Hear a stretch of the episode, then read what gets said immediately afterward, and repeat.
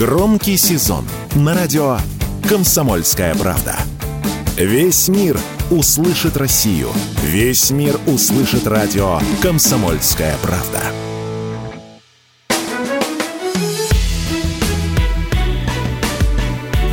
Бофт знает.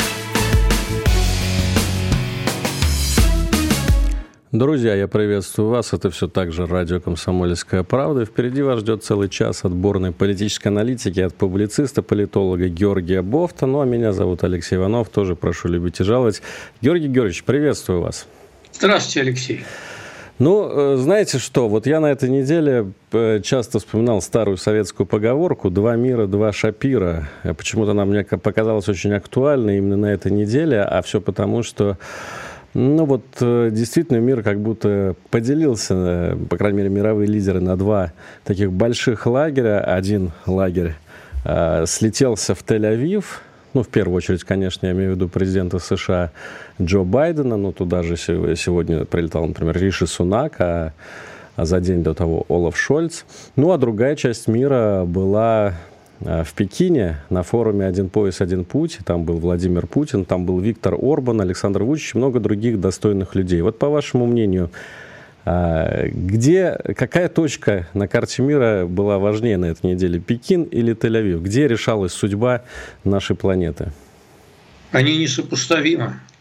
Э, в краткосрочном плане, но те, кто собрались в Пекине, их больше по численности населения. В Пекине вообще, в Китае много народу, их вообще в много. Китае, да, в, в Китае вообще много народу, да. Вот. А в краткосрочном плане, конечно, если на Ближнем Востоке разгорится война, э, то э, эта точка может считаться важнее, опаснее. Ну, ну раз вы так считаете, что тогда и начнем с Тель-Авива. Я просто предлагаю сегодня э, оба этих визита, оба этих вот форума, саммита, не знаю, как назвать, обсудить. Но раз важнее Тель-Авив, тогда и начнем с Израиля. А, мы с вами неделю назад, э, естественно, тоже очень подробно Палестино-израильский конфликт обсуждали. И вот мне кажется, что а, какого-то такого стратегического продвижения по этому треку, уж простите за циничный, наверное, Э, циничную терминологию в данном случае, но вот продвижения какого-то нету, да, вот, и, и, конечно, очень такое важное и трагическое событие произошло с э, бомбардировкой больницы Аляхли в секторе Газа, где погибли, по разным данным, вот, несколько десятков человек, это версия США и Израиля, а, и до тысячи человек, это версия некоторых э, арабских информагентств. Но в целом так и не началась наземная операция Израиля. Хотя вот сегодня, опять же, министр обороны Израиля говорит о том, что э, заявил своим солдатам, что скоро они увидят сектор газа изнутри. Что там происходило за эти семь дней, по вашим оценкам? На Израиль давит довольно сильно. Вот эта вся мировая общественность, европейские леваки, леваки в Америке, значит, э, они сказали, что не надо бить несчастных палестинцев. Вот, э, утритесь, э, похороните своих убитых, там, 1400 человек, и садитесь за стол переговоров с террористами о том, как создавать мирное палестинское государство. Примерно вот такая была ну, риторика. Мне кажется, Бенджамину Нетаньяху, в принципе, с высокой колокольни плевать на всех леваков Европы и США, потому что у него есть свое внутреннее израильское общество, которое жаждет мести. Да? Ну, так же, как и в любой стране. В, в Россию тоже много в чем обвиняли, но это не, абсолютно не помешало а, продолжать специальную военную операцию и никак ее не останавливать. Ну, в этом мы с евреями сходимся. в этом мы с евреями сходимся, да. И э, можно вспомнить и предыдущие периоды истории, когда э, Россия давала отпор террористам, скажем, на Северном Кавказе э, довольно-таки решительными методами тоже, а там вопли было тоже не меньше, а даже, можно сказать, и больше в той же самой Европе и так далее. Вот сейчас один из потомок, один, один из потомков тех людей, которых пригрела Франция тогда на той волне, а, он происхождением родом именно оттуда, зарезал учителя французской школы. Такой мальчик шел. Ну, там, знаете, скорее не, рус, не российское происхождение его важно, да, а вот сам... Я, а я, не говорю, а я не сказал российское. Он был происхождением именно с Северного Кавказа. Он был продуктом а, тех беженцев, а, которые оттуда были пригреты именно вот Европой, который говорил, что эти не террористы, они же э, эти самые, как они назывались-то, э, войны за свободу. Угу. Вот. Ну, ну и примерно... к тому, что в Брюсселе это тоже на этой неделе был теракт, но там был, кажется, выходец из Туниса, да, ну то есть там сама по себе среда вот этого вот радикального ислама, она ну, проникла да. во все уголки. Ну, чем больше этих э, беженцев в Европе, тем больше почвы для э, возникновения там всяких э, непотребных течений. А, вот. Поэтому это давление, оно довольно сильное и, в общем, связывает Израиль по рукам. Ну, я надеюсь, что они все-таки как-то ответят на Э, эту атаку. Э, я думал, честно говоря, что вот эта э, значит, трагедия рядом с больницей, там все-таки на парковку ракета упала. И, судя по всему, она действительно хамасовская. То есть не хамасовская, а исламского джихада. Вот. Ну, не сработало просто. Вот. Я думал, что эта трагедия, она Э, существенным образом перевернет эту картину, но по мере появления все новых данных о том, что ракета все не изра... все-таки не израильская, я думаю, что они опять вернутся к идее наземной операции, хотя это будет очень кровавая операция. А она будет сопровождаться большим количеством э, жертв среди, в том числе, мирного населения, хотя э, Израиль там приказал очистить северную Э, часть газа, где они, судя по всему, начинают это делать, начнут это делать. И по некоторым данным оттуда действительно уехало 1 э, миллион человек. Самое большое, самая большая проблема в сложившейся ситуации это в том, что ни у кого нет плана, а что же будет после. Вот э, это действительно большая проблема, потому что, ну, как бы можно в лучших исторических традициях, там, средневековья или еще более ранних периодов просто вырезать 2 миллиона человек, и как проблема, да, она тоже им даст. Но, Георгий, да, само собой разрешится, да. Э, но сейчас все-таки не 11 и не там 9 век на дворе, и не, не время до нашей эры, сейчас все-таки 21 век, так сейчас делать не принято. Вот. Э, мы все-таки как-то дошли до какого-то этапа развития. Так вот, что делать потом там? Вот этого плана нету. Э, знаете, я думаю, что для начала Израилю нужно э, как-то эту операцию начать, убедиться в том, что он способен победить, потому что помимо этических ну, да, расчетов, да, да. да, вот что там да, их кто-то останавливает, верно. далеко не факт, что а, им будет просто зайти в сектор газа Совершенно и взять его под контроль. Совершенно верно. Надо, надо продемонстрировать то, что, в общем, будет воспринято как победа, по крайней мере, израильским обществом. Потому что если туда войти и потерпеть поражение, то, в общем, это еще хуже, чем проглотить просто было то, что произошло 7 октября. Да, если посмотреть на карту Ближнего Востока, то Израиль это небольшой клочок земли, ну, примерно такой же, как сектор газа внутри Израиля, окруженный э, со всех сторон э, мусульманскими государствами, там Сирия. До предела дружественными мусульманскими государствами. Да, да, то есть... Э, тот факт, что Израиль 75 лет в таком окружении простоял и еще даже как-то увеличил свою территорию, уже сам по себе как бы достоин такого изумления. А вот что будет дальше, это действительно вопрос. Ну и, конечно, э, израильская как бы репутация, вот, которая была у израильских спецслужб и израильской армии, она все-таки несколько пошатнулась после 7 октября. Если раньше считалось, что это сильнейшая армия а, на Ближнем Востоке, очень высокотехнологичная и с великолепным проникновением там, э, развед, разведывательным во все сферы жизни, то сегодня Слушайте, уже...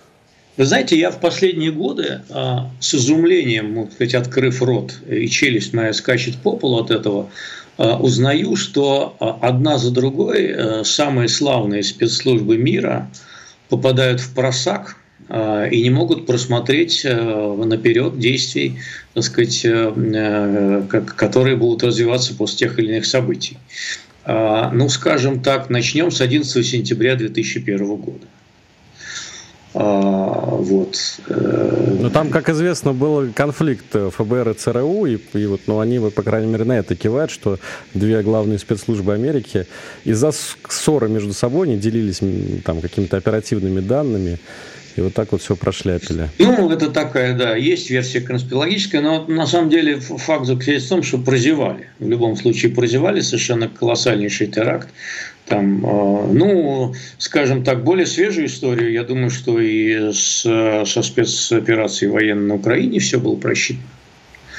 Вот, э, и э, не предполагалось, что это будет тянуться вот так вот, вот столько и так далее. Реакции Запада тоже. А, совсем не была просчитана, судя по всему.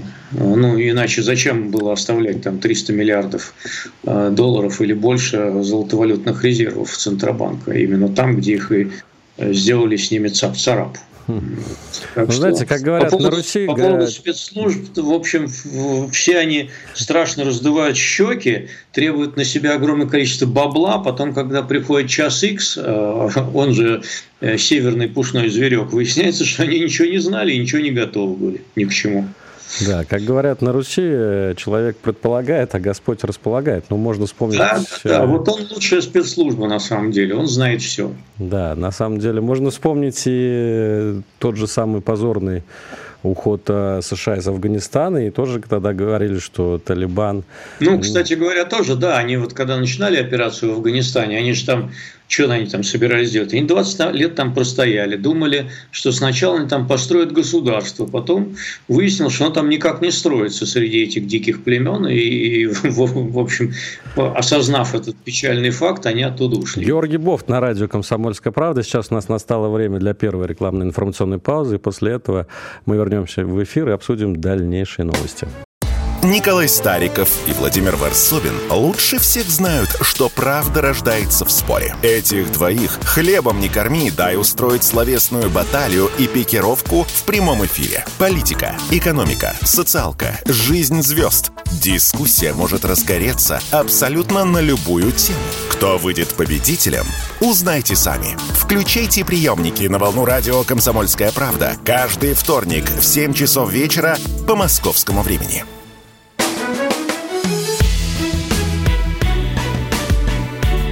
Бофт знает. Георгий Бофт, Алексей Иванов работают для вас, и нам нравится наша работа. Мы обсуждаем главные политические международные новости, хотя не всегда они бывают э, позитивными, очень часто они бывают скажем, прямо так себе. Ну, давайте вернемся, Георгий Георгиевич, к визиту Байдена в Израиль. На самом деле он э, должен был быть не визитом в Израиль, а таким вояжем по Ближнему Востоку. Он там собирался заехать в Иорданию, в, кажется, Египет, еще куда-то. Но вот после э, трагедии в э, больнице или рядом с больницей Аль-Ахли в секторе Газа э, пришлось отменить все эти Э, путешествия в арабские страны по одной простой причине, видимо, это стало слишком небезопасно, потому что гнев арабского мира оказался очень велик. И мне кажется, это а, тоже очень серьезные последствия. И вот а, то рвение, с которым Байден принял а, сторону Израиля, сказав, что США будут с Тель-Авивом сегодня, завтра и всегда, это ну, возможно, была дипломатическая ошибка, потому что, когда ты говоришь, что ты будешь с Израилем всегда, это значит, что ты ему заранее прощаешь все возможные потенциальные ошибки и преступления, которые он совершит. Вам так не кажется? Нет. Я себе очень хорошо представляю, например, заявление Путина о том, что Россия будет с Белоруссией сегодня, завтра и всегда. Вот, например. Можно еще какое-то количество стран перечислить. Сейчас Лавров, например, в Северной Корее тоже сказал, что наше стратегическое сотрудничество крепнет день ото дня. И мы с Северной Кореей тоже будем всегда. А, это такой довольно расхожий риторический прием, он ровным счетом ничего не означает. А, потому что а, если представить, что вдруг там э, ну, каким, каким-то умопомрачением вдруг Израиль там э, занялся бы антиамериканской политикой, э, хотя не знаю, на кого им тогда опираться, вот, тогда бы риторика, наверное, изменилась. Э, ну, просто кого, кого, кого же Байден должен поддерживать? Хамас, что ли? Ну, там кроме Хамаса есть вообще-то вполне себе такие, как сказать, легальные государства, да, которые тоже являются, по идее, ну, союзниками. Там та же ну, Турция, Саудовская Аравия. Ситуация, тут ситуация довольно простая, потому что она действительно стала для Израиля аналогом 11 сентября. А, и расставляя точки над «и», все-таки нужно помнить о том, во-первых, кто первый напал. Это важно, кто агрессор. Вот. А во-вторых, э, что это был преднамеренный террористический акт, э, основным признаком которого э, является сознательное уничтожение мирного населения. Все. После этого можно занимать позиции. Вот. А все остальное это такая, знаете, ну, пустобрекство такое, вот это вот как у нас некоторые любят говорить, ну нет, это другое, да нет, этого не понимаете, тут у нас один стандарт, тут у нас другой стандарт. Проще всего придерживаться ведь общепринятых стандартов. Есть понятие терроризма, есть понятие агрессии и, и так далее. Но и ведь вот есть понятие апартеида, правильно? И... Да, совершенно верно. Есть, понятие апартеида, да. И э, есть понятие того, что за 70 лет, э, в общем, палестинцев было много шансов создать собственное государство, но просто они это немеренное бабло, а, а там сотни миллионов долларов Хамасу ведь э, гуманитарной помощи предоставлялись. Они на этот день клепали ракеты и оружие. Вот и все. Ничего они там другого не создавали. Ну, мы, э, может быть, не все наши слушатели знают, на самом деле существует как бы э, вот даже в небольшом этом палестинском э, государстве две силы, которые между собой достаточно серьезно конкурируют. Это, собственно, группировка Хамас, которая контролирует сектор Газа, и гражданская администрация, которую возглавляет Махмуд Аббас, и которая э, обладает властью на, западных, э, на западном берегу реки Иордан. И вот они ну, там, кстати, ситуация, там и ситуация, кстати, получше. Да. Там и ситуация получше. Да, конечно. Вот, потому что после того, как э, были подписаны соответствующие мирные соглашения уже хрен знает сколько лет назад, э, там, в общем, как-то люди образумились, они ездят на работу в Израиль, и, э, в общем, там как налаживается мирная жизнь. Там можно говорить о том, что какое-то протогосударство там на самом деле есть. А в Газе его нет, там просто бандформирование находится у власти. Ну, знаете, я сегодня не в нашей прессе, не в какой-то там арабской прессе, а вполне себе в западной прессе читал, что э, тот же самый Нетаньяху в свое время, ну, как бы так сказать, потворствовал э, х, группировке Хамас э, в секторе Газа по той простой причине, что она не позволяла палестинцам именно создать свое государство. Ну, там И... позволял не, не, финансировать. Не совсем, не совсем так. Не совсем так. И так, и не так. А, дело в том, что э, Израиль, действительно, израильские спецслужбы занимаются разводками в палестинском а, движении, а, поскольку основной опасностью считали а, движение ФАТФ во главе с Арафатом тогдашним, которое ставило целью ну, вооруженную борьбу и вообще террористические методы. Более того, а, э, это тогда считалось главной опасностью, поскольку, э, в общем, их лозунги были такие левые, просоциалистические, светские. Это же был еще и союзник Советского Союза. Вот, поэтому ровно как в, Афганистане, понимаете, а ставку сделали на противников социалистической и советской идеи, а, ставку сделали на религиозных э, людей, которые казались умеренными, а оказались фанатиками. Ну и что это меняет? Хорошо, э, и, и, ну как бы есть такой ход рассуждений, да. Э, и США породили Бен Ладена в какой-то мере, да. И что теперь? Его надо было облобызать. Решать проблемы по мере их поступления. Ну, это был счету. просчет, да, это был просчет, потому что, как бы, а, ну, понимаете, если можно так пойти дальше в историю, то а, Советский Союз в период между двумя мировыми войнами немало сделал для поддержки Германии. И можно ровно так же говорить, что Сталин породил Гитлера потому что, э, потому что зерно, металлы и прочие, так сказать, полезные вещи туда шли до 21 июня 1941 года. И что теперь, что с Гитлером нельзя было, не надо было воевать, что ли? Вот так вот и здесь. История делает э, довольно странные кульбиты, и то, что сейчас кажется, так сказать, верным, э, потом Ну, а, а потом, например, Сталин вдруг с какого-то Будуна после Второй мировой войны поссорился с Иосифом Бростита, ну, совершенно буквально на ровном месте, и рассорился со всей Югославией из-за этого. А, поправ э, многие исторические традиции, солидарность там, и с сербами, э, и с другими балканскими народами и так далее. Так что тут ведь э, ну, история, сложно да, все. Тут, конечно, сложно все.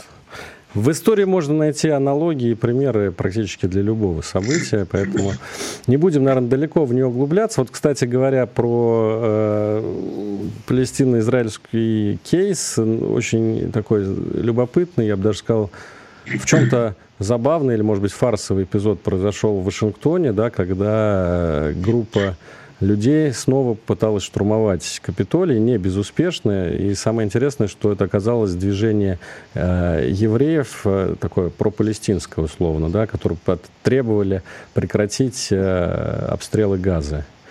Что это было, Георгий Георгиевич? В Америке полно леваков и в том числе в демократической партии. И сейчас впервые, кстати говоря, я видел опросы внутри демократической партии, когда, которая всегда была э, скорее ориентирована на еврейский электорат. Сейчас э, сильнее поддержка палестинцев, чем Израиля. Вот тема. Там очень много, там довольно сильное левое крыло, просто левацкое крыло, откровенно левацкое, которое там критикует капитализм, там вот это все вот бурда, вот там она в этой демпартии несчастный бурлит и бурлит, поэтому, собственно, выбор Байдена как компромиссной фигуры – это результат того, что там довольно сильная вот этот вот, э, как его звали там, старик этот был белобрысый. Берни Сандерс. Сандерс, да, Сандерс, но это же типичный социалист. Ну, вообще, фактически сейчас в Америке не две, а четыре партии, да, крайне левые, умеренные левые, э, крайне правые, умеренные правые. Потому что... Да, да, кстати говоря, и внутри демократов, внутри республиканцев есть такие крыло крайне правых республиканцев, да, трампистов таких, которые, да, не, не очень хорошо дружат со своим другим крылом. Ну и вот они до сих пор не могут выбрать спикера. Все э, пытались уже в третий раз провести голосование, но так и не, никого не назначили. Вы... Это, это, это полный вообще бардак. До чего докатилась американская демократия. Нет бы отправить э, соответствующую там, делегацию в администрацию президента, согласовать кандидатуру, проголосовать за нее единогласно. Ну, ерунда же полная. Ну, устроили, понимаешь, котоващую какую-то. Из-за этого бюджет принять не могут. Да, вообще как э, без спикера, они как, как без рук. Вообще это да, довольно странная история, как, как будто действительно э, самый главный человек в Америке. И сейчас Джо Байден, он же пытается продавить какой-то огромный пакет помощи, причем сразу с копом и на Украину, и э, для Израиля. И вот под вопросом, да, эта история вот как раз из-за такой нелепой вещи, как то, что не могут избрать в Конгрессе спикера. Да, да, вместо того, чтобы спустить согласованную кандидатуру из администрации президента, из Белого дома, они занимаются каким-то детским садом. Ну, ну, полная ерунда, конечно. Да, может быть, у них... Куда не годится. Э, есть такие конспирологические версии, что это все специальное, специально делается, потому что уже надоело поддерживать, вот, э, засылать миллиарды долларов в Киев, а теперь еще и в Тель-Авив надо засылать. И вот они под шумок, так значит, это... Не, ну, чтобы ну, не признаваться. Это, это не так. Все-таки для них важнее собственные внутренние распри сейчас, а потом они будут уже разбираться с этими там клопами какими-то, там Израиль, Украина. Это все такие мелочи на фоне борьбы за кресло спикера.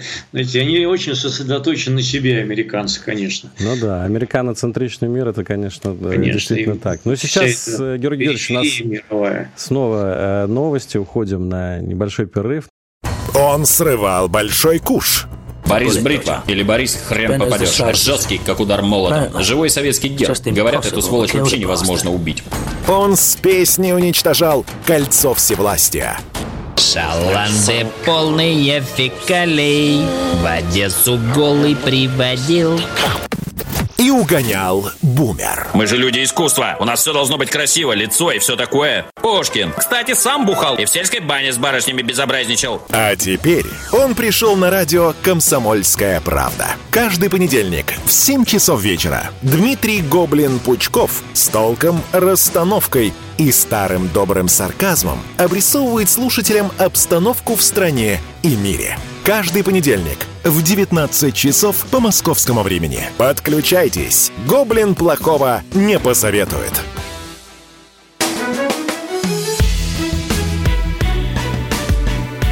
Бофт знает. Георгий Бофт, Алексей Иванов, эфир радио «Комсомольская правда». Обсуждаем главные новости. Ну и давайте перенесемся из Тель-Авива в Пекин, где на этой неделе собралась тоже очень внушительная делегация, даже более внушительная. Си Цзиньпин, естественно, как принимающая страна, Владимир Путин, а, множество лидеров азиатских стран. Из Европы приехали Виктор Орбан, Венгрия, Александр Вучич, Сербия. Ну и, естественно, обсуждали э, экономическую интеграцию, вот этот самый э, «Один пояс, один путь», э, инфраструктурный проект Китая. Но, конечно, я думаю, интереснее кулуарные разговоры, которые там шли о политике, об Украине, о Палестине той же самой. Ну и вот я вчера внимательно слушал пресс-конференцию нашего президента по итогам общения. Мне там две вещи больше всего зацепили. В первую очередь, конечно, новость о том, что российские истребители э, с гиперзвуковым оружием э, «Кинжал» будут теперь постоянно патрулировать над Черным морем и мониторить, вот это, мне кажется, самое важное, район Средиземного моря. Ну и второе, это такое в проброс сказанное Путиным фраза, что вот он, дескать, полтора часа сидел с Си Цзиньпинем за чашкой чая – и обсуждал совсем конфиденциальные вопросы, о которых он не может э, распространяться более как-то подробно. Вот я сразу представил эту картину, и мне показалось, что это были очень важные полтора часа не только для двух лидеров, но и для всей планеты. Ну, мы, конечно, с вами свечку не держали, но вот давайте пофантазируем, о чем могли э, рассуждать вот в этой конфиденциальной беседе Владимир Путин и Си Цзиньпин. Пока я думаю, я э, сделаю рекламную паузу, призову подписываться на телеграм-канал Бог знает. Вот, потому что там, кстати, э, читатели активно обсуждают подобные вещи, страшно грызутся, лаются между собой, правда. Но ничего. А вы их э, баните в комментариях? А я баню, да. Ну, тех, кто матом ругается или там оскорбляет кого-то, неважно кого. Всех, кто оскорбляет кого-то, всех баню. Вот. Ну, много людей там осталось еще. Я думаю, что они говорили все-таки о двусторонних отношениях. Угу. Об экономике. Э, ну, в том числе об экономике, да. Двусторонняя торговля между нашими странами э, э, очень активно развивается, и в этом году, конечно, будет побит рекорд прошлого года, а он уже был рекордным, 190 миллиардов долларов. В этом году уже 176, а год еще не кончился. Ну, за 200 уйдем. Да, уйдем за 200. Вот. А, и это, с одной стороны, хорошо. Причем, в отличие от прошлого года, я видел, что активнее растет китайский экспорт. В прошлом году китайский экспорт рос а, ну, очень умеренно. А, а весь прирост произошел за счет удорожания энергоносителей, которые составляли основную часть российского экспорта в Китай.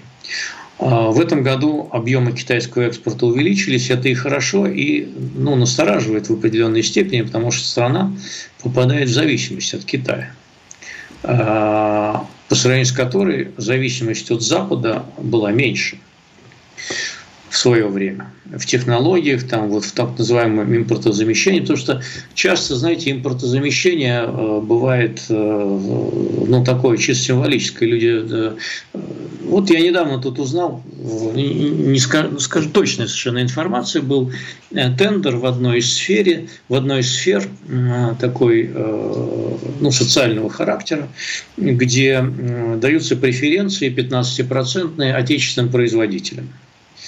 Э, выиграл его, естественно, отечественный производитель, э, продукция которого на рынке считается совершеннейшим говном. Этот отечественный производитель просто привозит китайские детали. Ничего своего у него нет вообще. Он, ну вот как на москвиче шильдик приклеили, так и он приклеил, значит, тот какой-то, и назвал это российским э, товаром. Ну, что это такое? Это не импортозамещение, это называется биркозамещение. Ну, бирки меняют. Ну да, это называется фуфло. Вот. А, и, например, если раньше там а, был выбор между иностранными машинами там, разных стран производства, то сейчас больше 90% импорта всех машин – это китайские машины которые, конечно, стали лучшим. Я их когда увидел в первый раз в 90-х годах. Вот, а, они с тех пор, конечно, получили. Но, в общем, конечно, по сравнению с японскими по-прежнему Ну, тут, знаете, как посмотреть. Вот э, у вас взгляд пессимиста, а у меня взгляд оптимиста. Ведь если бы китайских не было, так вообще бы никаких не было, понимаете? Да, да, да. Нет, я согласен с вами. В этом я с вами согласен. Смартфоны тоже самое. Лучше, лучше, лучше китайский, чем ничего. Тут да. Вот. А, но еще какая есть проблема. Вот торговля растет, а инвестиций китайских в Россию как не было, так и нет. Не было и нет. И это проблема. Они не хотят сюда вкладываться. Они не хотят здесь ничего инвестировать. А, и я думаю, что очень скоро может стать вопрос, а может быть уже и стал, может они об этом и говорили, а, что вот приезжай, приходите сюда и занимайтесь разработкой, например, природных ресурсов. Вообще-то Китай очень много инвестирует по всему миру. Это, правда, такие очень своеобразные кроме России, Кроме России. Кроме, кроме России. России. Вот это интересный момент. Но, может, это их к лучшему, потому что э, Китай же очень часто обвиняет в том, что он э, в долговые ловушки страны загоняет, не самые да, сильные. Да. Это, это один пояс, один путь, он привел к увеличению долговой зависимости очень многих стран от Китая. Совершенно верно. Они не, это не план Маршала, мягко говоря. Это кредиты. Вот это кредиты, под, на которые они сажают эти страны и, в общем, там, так сказать, э, устраивают не совсем, ну, так скажем, экологически чистое производство. А, ну, часто очень пренебрегают всеми экологическими нормами и так далее. Вот. Если это все устроить еще и в нашей стране, то я бы, например, напрягся от этой идеи. Ну, деваться-то некуда особенно. Хорошо, а у нас есть э, потенциал для того, чтобы еще увеличить экспорт э, вот именно российских товаров в Китай, потому что, ну, я так слышал, э, что по зерну там какие-то есть договоренности, что мы будем больше, значит, э, зерна поставлять, это очень важно, мне кажется. А, давно идутся, ведутся разговоры о том, чтобы второй газопровод туда построить. Ну, второй газопровод, да, ведутся разговоры уже 7 лет. Но пока не согласовали его. Правда, Си Цзиньпин сделал пару заявлений таких, которые можно воспринять э, обнадеживающим. Но дело в том, что там CNCP, э, вот эта китайская государственная нефтегазовая корпорация, она торгуется по цене. Ведь, собственно говоря, по силе Сибири один, ну один, она единственная пока, там э, газ продается ведь на 50% дешевле, чем Туркмения продает, и на 30% дешевле, чем Казахстан. И в два раза дешевле, чем Мьянма. Тоже по трубе гонит в Китай. Китай старается демпинговать э, Россию, пользуясь ее, в общем, сложным положением.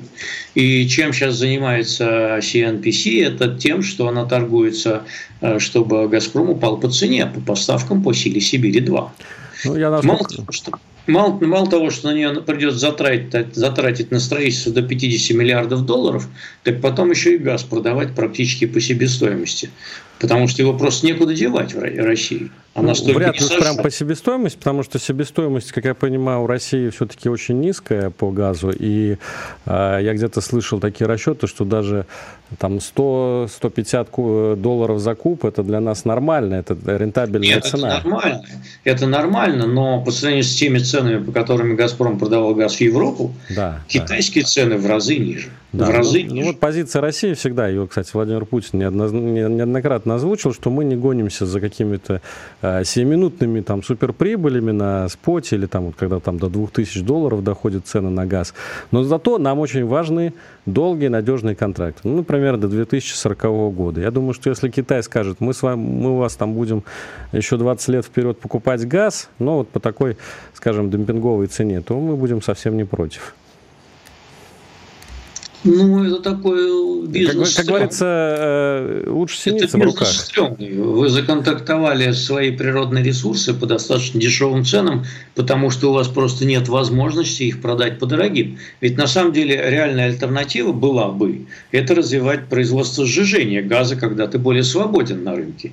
И ты можешь продавать его дороже, ты можешь гибче, так сказать, варьировать покупателей и так далее. Но в свое время ведь «Газпром» грудью стоял на пути СПГ потому что он там не при делах был. А, и слава богу, есть э, Новотек, который эти э, технологии развивал и так далее. Сейчас их развивает и Роснефть будет развивать, и тот же Газпром имеет заводы по сжижению уже, и дело пошло. Но, ребята, ну где же вы были 8 лет, как говорится? Даже не 8, даже, а 28. Поэтому вот это вот так несколько запоздала история, тем более, что когда нам перекрыли, э, так сказать, кислород с поставкой соответствующего оборудования. Там по Арктик-2 успели э, что-то закупить, и Новотек свое сейчас э, разрабатывает, и Газпром сейчас свое разрабатывает. Но мы опоздали. Хотят пригласить китайцев на это дело, понимаете? Но какие условия навяжут китайцы? Вопрос. Ну, в любом случае, Китай настолько мощная, большая экономика. Сейчас это действительно практически полмира, ну, в плане промышленности. И это все еще идет в развитии. Это те же электрокары, о которых мы говорили на прошлой передаче. Поэтому я просто к тому, что вполне возможно, э, Китай заменит не только нам Европу, но и вообще весь остальной мир. Может быть, да, может быть, может быть, мы будем станем провинцией Китая и заживем вообще прекрасно. Будет у нас вся страна как один большой Шанхай. Ну, так всегда было. Собственно, у нас Шанхай, такие районы существуют в каждом городе практически, поэтому ничего в этом нету. Георгий Бофт, Алексей Иванов на радио «Комсомольская правда». Обсуждаем последние новости. Сейчас уходим на рекламу, после этого возвращаемся в эфир. Премьера на радио «Комсомольская правда». Фридрих Шоу. В главной роли Мадана Фридриксон – при участии агентов Кремля и других хороших людей. Автор сценария «Здравый смысл». Режиссер, увы, не Михалков. Слушайте с понедельника по среду в 6 часов вечера по московскому времени.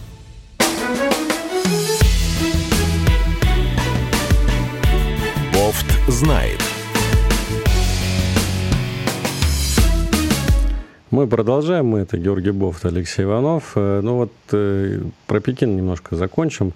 Я сказал, что мне там еще вот зацепила эта история про российские истребители с кинжалами.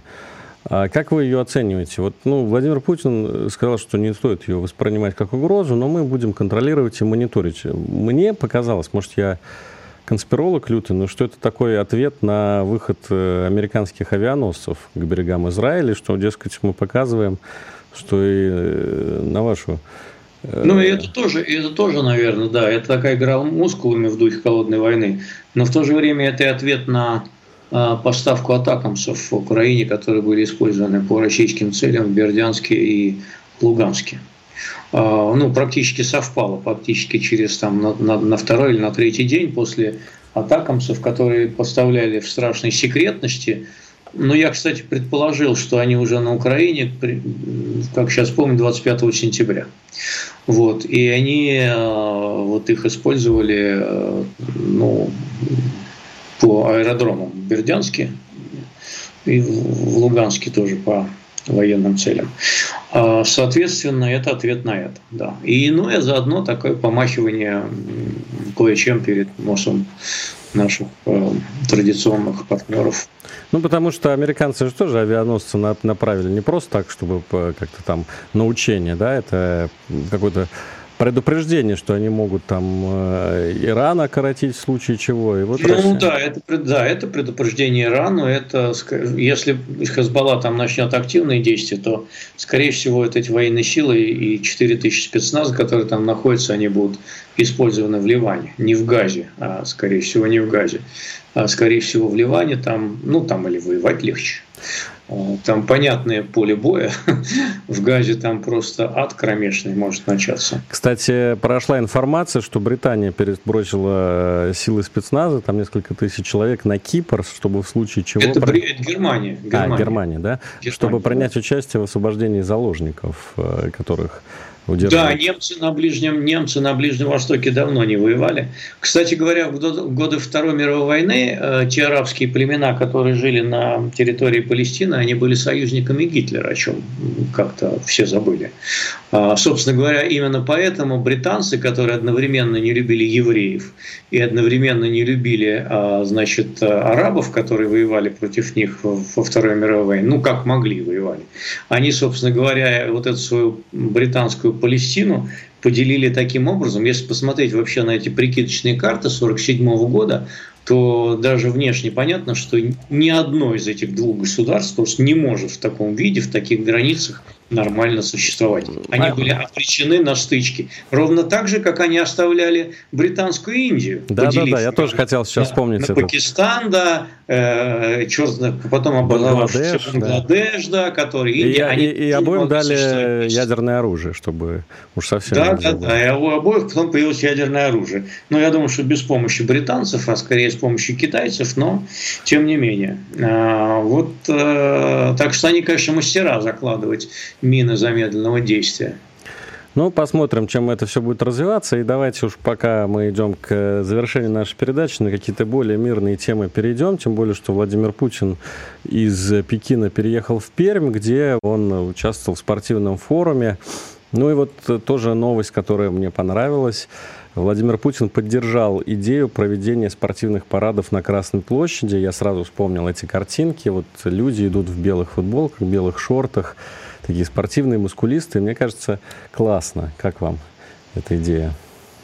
И, кстати, это же лучше, чем не, ну, военные ну, парады, не, правильно? Ну, пусть, пусть проводят, но мне кажется, уже как-то пора что-то придумать свое, а не все время все косплеить из Советского Союза. Ну, а, хоть бы что свое новое это придумать. А мы вот не только из, э, ну, я имею в виду, как мы, а, а, власть наша, не только из Советского Союза косплеем, мы еще из Российской Военные империи парады тоже. в 30-х годах придумали две страны, как вы знаете. Одна из них была Советский Союз. Вторую я не буду называть, но все догадались.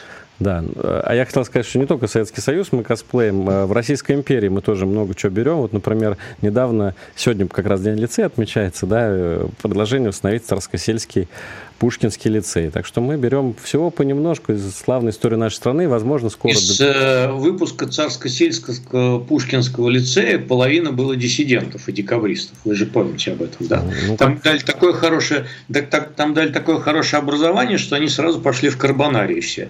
А, так же, как из Московского там, университета, да? Герцен, Огарев и вот это вся... Да, да, да, да, да. Вот это вот, э, на самом деле, многие знания, многие печали. Так что, мне Но... кажется, дебилизация образования, она в этом плане работает на стабильность. А если слишком будет много умных, они еще начнут там какую-нибудь оппозицию создавать. Но в Царско-сельском лицее будут готовить э, конкретно людей, которые будут чиновниками. То есть чиновников высокого уровня со школы, и она будет входить, э, насколько я помню, в РАНХИКС, да, в нашу академию главную по подготовке бюрократических кадров. Так что в этом плане все продумано. Вот. Ну и по поводу спорта Владимир Путин еще поругал так немножечко министра спорта за то, что э, настольный теннис в стране не очень сильно развивается. Всего лишь 5% прибавка к, э, э, значит, в секциях по настольному теннису. Уж не знаю, э, почему вот именно в пинг-понге? Я не знаю, я люблю настольный теннис, я, я неплохо люблю. играю в настольный теннис и в большой теннис. Как-то не дорабатываем играю. мы с вами, Георгий Георгиевич. Да, вот не знаю как-то. И э, у, у нас на самом деле все просто. У нас, э, понимаете, э, ушла культура проводить время в дворе. А, а все в ну, кстати сидят, говоря, да. из-за падения численности детского населения. А у нас в, в, в мое детство во дворе стоял пинг-понгный стол, который купили родители. Кстати говоря, не собачись между собой в чатах на э, WhatsApp там бесконечно месяцами, кто сколько должен платить. Просто собрались и за пять минут скинулись деньгами, купили пинг-понгный стол, ракетку и сетки. И мы там часами играли, вот там я научился играть. И каток заливали тоже. Э, тоже без всяких э, там указаний ЦК Компартии какой-нибудь там. Так что сейчас вот эта культура дворовой жизни, она во многом ушла, все сидят за компьютерами. А так, конечно, Но... я за настольный теннис, за большой теннис, за баскетбол, за дворовый футбол, за дворовый хоккей. Вообще больше э, любительских видов спорта, тем более, что нам сейчас олимпийские не грозят, поэтому надо заниматься массовым спортом. Пусть вся страна во что-нибудь играет. Да, э, так вот, статистика по видам спорта. Оказывается, больше всего прирост у нас в фигурном катании, ну, это, наверное, можно понять, действительно, любимый вид спорта. 30... Конечно, по телевизору показывают. 350 процентов, да, да? Да, да? А вот второе место никогда не угадаете. Велоспорт. Плюс 132 процента. То есть, а, ну хотя, с другой стороны, сейчас же все на велосипеде, это средство. А это же дешево, дешево. И прокат да. есть теперь. И Автомобили дорогие, опять же. Поэтому вот. Что еще? Э, автомобили дорогие, да. Шахматы плюс 63% и бизнес-аэробика. Вы знали, что есть такой вид спорта? Плюс 60%. Э, я, я, я помню аэробику в поздние советские а годы. это бизнес-аэробика. Это было, это было очень эротично смотреть по тем временам, когда секса не было. Вот. А что такое бизнес-аэробика, я не знаю. Это, наверное, скрепками кидаться друг другу. Да, плюс 60%. Так что, в общем, в принципе, в спорте у нас все неплохо. Вот только настольный теннис подкачал.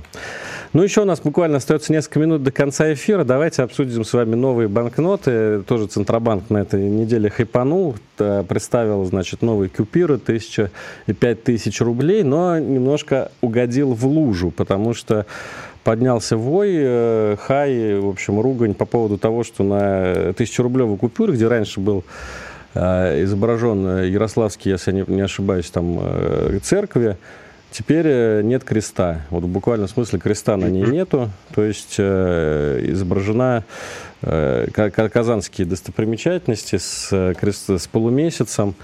Вот, и поэтому срочно переделывают банкноты. Что ну, мне кажется, глупость, скажете? да, конечно, надо было ставить э, на банкнотах э, храмы так, как они есть, и мечеть так, как они есть, и что-то они там намудрили. Но э, очень символично, как изменились споры за последние годы. Я ведь помню споры, когда появились банкноты, и на них был большой театр, э, спорили тогда, почему Аполлона пиписька видна на значит, этом самом, на банкнотах. А сейчас спорят не о пиписьках, а о крестах. Но, к слава богу, от Аполлона уже отвязались. Пусть он там в каком виде есть, так и фигурирует. Да, но все-таки... Времена стали консервативнее, согласитесь. Да, но все-таки позитивный момент я вижу в том, что тут э, православное гражданское общество тоже сыграло свою роль, потому что мы все время смотрели, завидовали, вот как мусульмане отстаивают свои права, и там, допустим, вот помните, чеченцы э, отстояли учебник истории, что там неправильно была изложена история депортации чеченского народа, и учебник истории переписали. Теперь вот ну, православие тоже как бы взыграло и купюры переделывают. Хорошо. Я считаю, молодцы. Я за то, чтобы, ну, просто изначально была сделана ошибка. Я за то, чтобы на самом деле, э, вот как есть, э, стоит там здание какое-то или там храм и так далее. Э, в таком виде его и надо. Георгий Бофт на радио «Комсомольская правда». И телеграм-канал Бофт знает, все да, подписывайтесь. Прощаемся до следующей недели, никуда от До нас не уходите. Всего доброго. Бофт знает.